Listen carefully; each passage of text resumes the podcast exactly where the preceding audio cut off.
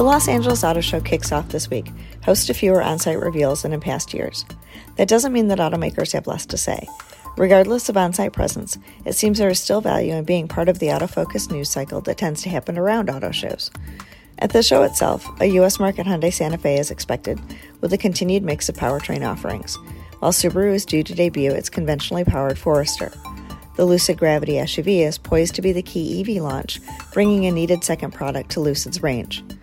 Outside the show, Toyota revealed an all-new Camry sedan and Crown Signia S U V, both using all-hybrid powertrains.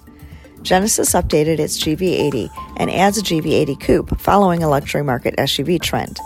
Though Stellantis opted out of the L A show, the recently revealed Ram Charger just might be the game-changer for electric propulsion that they say it is. Keep your eye out on the news, though, as these aren't the only announcements of the month.